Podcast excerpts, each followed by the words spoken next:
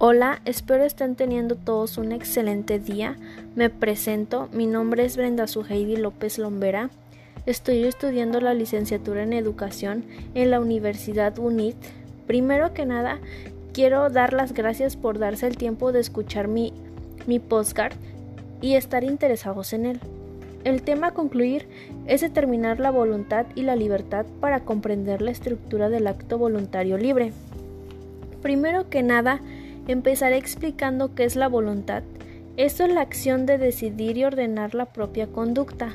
Es una propiedad que se expresa de forma consciente en el ser humano para realizar algo con intención de un resultado.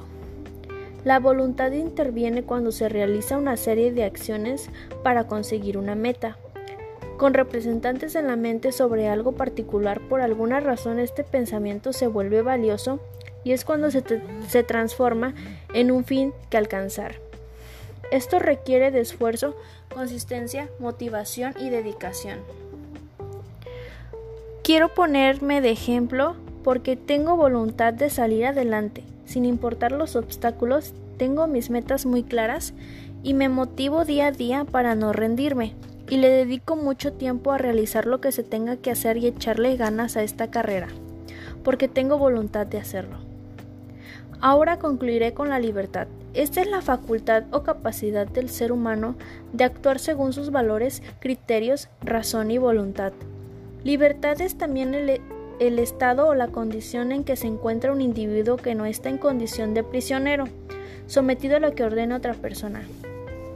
Asimismo, se utiliza la palabra libertad para referirse a la facultad que tienen los ciudadanos de un país para actuar o no según su voluntad y establecido en la ley. Libertad puede indicar también una falta de obligación. Cabe destacar que la libertad no se refiere a hacer aquello que nos guste de manera inconsciente y egoísta, sino a hacer lo que se debe por el bienestar propio y común. En conclusión, el ser humano se considera como libre, en tanto la voluntad del individuo no está determinada en sus acciones por causas o razones suficientes que obliguen o direccionen de alguna manera su querer. Es decir, el hombre se cree libre, porque es quien decide lo que quiere hacer y lo manifiesta en lo que hace. La libertad como valor se hace ejercer desde la individualidad de cada persona, con respeto y responsabilidad moral. La libertad no se trata de llevar a cabo cualquier acción, sin importar sus consecuencias en el entorno. Esto quiere decir que cada individuo es libre de hacer lo que le plazca, pero por acto de voluntad propia sabe las cosas que se deben y las que no se deben hacer para tener una sana convivencia con la sociedad. Experimentar como libres nuestros actos y voluntades es parte sustancial de nuestra autopercepción.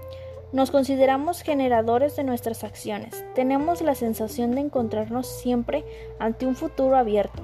Nos consideramos ser responsables de los actos que realizamos porque somos libres. Los conceptos están tan ligados a nuestra individualidad que constar su falsedad, constar que apenas estamos en una ilusión filosófica, nos consterna profundamente.